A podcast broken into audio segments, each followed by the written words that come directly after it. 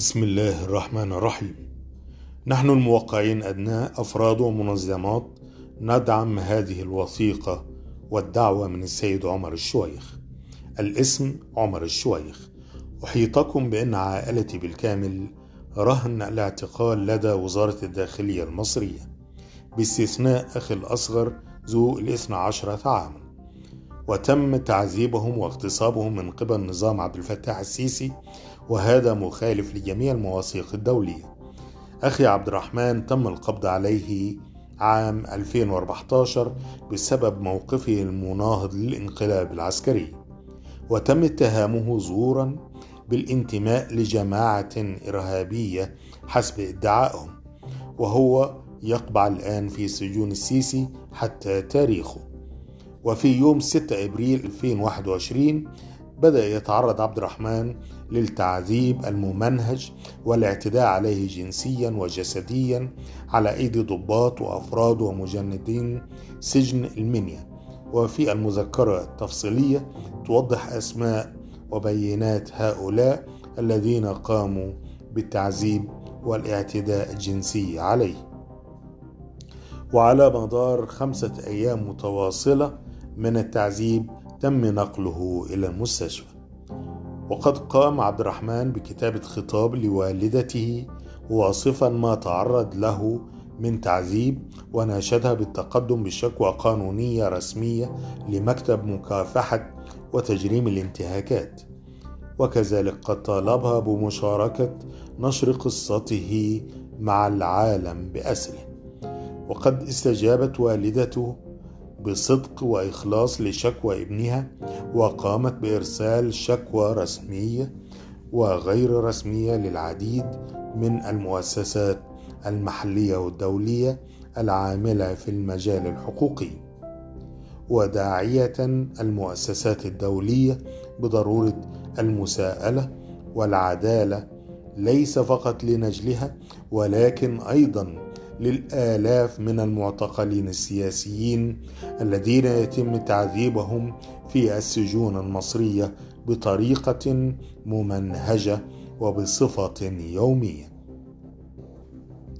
وفي يوم 17 إبريل 2021 قام رجال مسلحون مرتدين الزي الرسمي والمدني بالهجوم على منزل أسرتي في منتصف الليل وتم القبض على كل أفراد عائلتي والدي ووالدتي وأختي.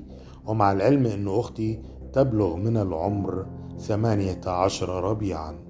ولهذا استشعر الخوف على حياتهم وتعرضهم للاغتصاب والتعذيب من قبل رجال الأمن. وللأسف عائلتي بالكامل تقريبا الآن قيد الاختفاء القسري ولا نعلم مكان احتجازهم بدون أدنى سبب منطقي أو قانوني. لقد قام نظام السيسي بالقبض على كل عضو من أفراد عائلتي. كان يستطيع التحدث عما حدث لأخي عبد الرحمن من انتهاكات ضد حقوق الإنسان. وبالطبع هم يريدون أن نصمت ولا نتحدث عما حدث له من جريمة الاغتصاب الجنسي. إنني أتحدث إليكم الآن من خارج الدولة المصرية حيث إنني أعيش منذ 2015 في إحدى الدول في إحدى دول الجوار. أناشدكم للتصدي للسلطة المصرية بإيقاف التعذيب الممنهج لأخي عبد الرحمن الشويخ والإفراج عن كل أفراد عائلتي المعتقلة تعسفيا. إن قضيتي وهمي ليس فقط الصحة النفسية والعقلية لأخي. أو سلامة حالة أمي الصحية وليس فقط أمان شقيقتي الصغرى بل قضيتي هي حياة كل مصري يتم تعذيبه وانتهاكه في سجون السيسي.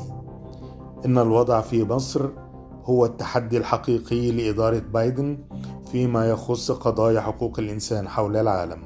فجدير بالذكر أن خلال الأسبوع الماضي فقط قامت الإدارة المصرية بإعدام 17 بريئا بحجة أنه لهم صلة بالهجوم على إحدى أقسام الشرطة عام 2013 وتم تنفيذ أحكام الأعدام في نهار شهر رمضان الفضيل. وقد تم انتزاع الاعترافات للسبعة عشر شخصا تحت التعذيب وإدانتهم في النهاية بأحكام إعدام نهائية جائرة ومخالفة لجميع الأعراف. إن فساد وإجرام وفاشية نظام السيسي ما هو إلا نتيجة للدعم الأعمى لصانع القرار الأمريكي حيث المليارات التي تعطى لهذا النظام العسكري. إن النظام المصري يستمر في استهانته بالحقوق الأساسية والمدنية لمواطنيه ومتجاهلا جميع المواثيق الدولية. أنا كمواطن مصري أطالب بتجميد مبلغ مليار وثلاثمائة مليون دولار قيمة المساعدات العسكرية الأمريكية لمصر. شريطة أن تتوقف السلطات المصرية عن كل أشكال الانتقام من المجتمع المدني المصري. إن الولايات المتحدة الأمريكية قد أعطت المصريين الأمل بالإيمان العميق في قيم الحرية والمساواة وحقوق الإنسان. وللأسف الشديد إن المصريين يعذبون ويقتلون لمجرد إيمانهم بهذه الحرية وهذا الاضطهاد لن يتوقف حتى يتوقف الدعم المالي الأمريكي لهذا النظام الإجرامي.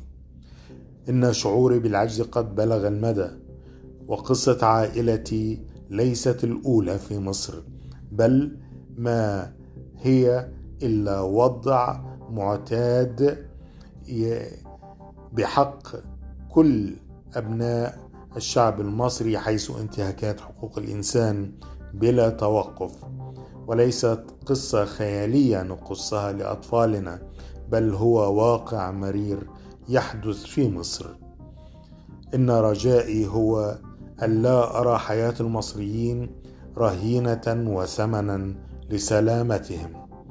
السيد بايدن رئيس الولايات المتحدة أذكركم بوعدكم بأنه لا شكاية على بياض للدكتاتور ترامب المفضل.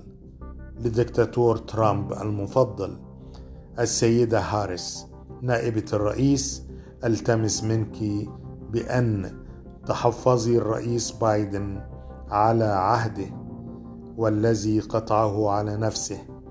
وكل الامتنان لكم ولجهودكم محدثكم عمر جمال الشويخ. شكرا.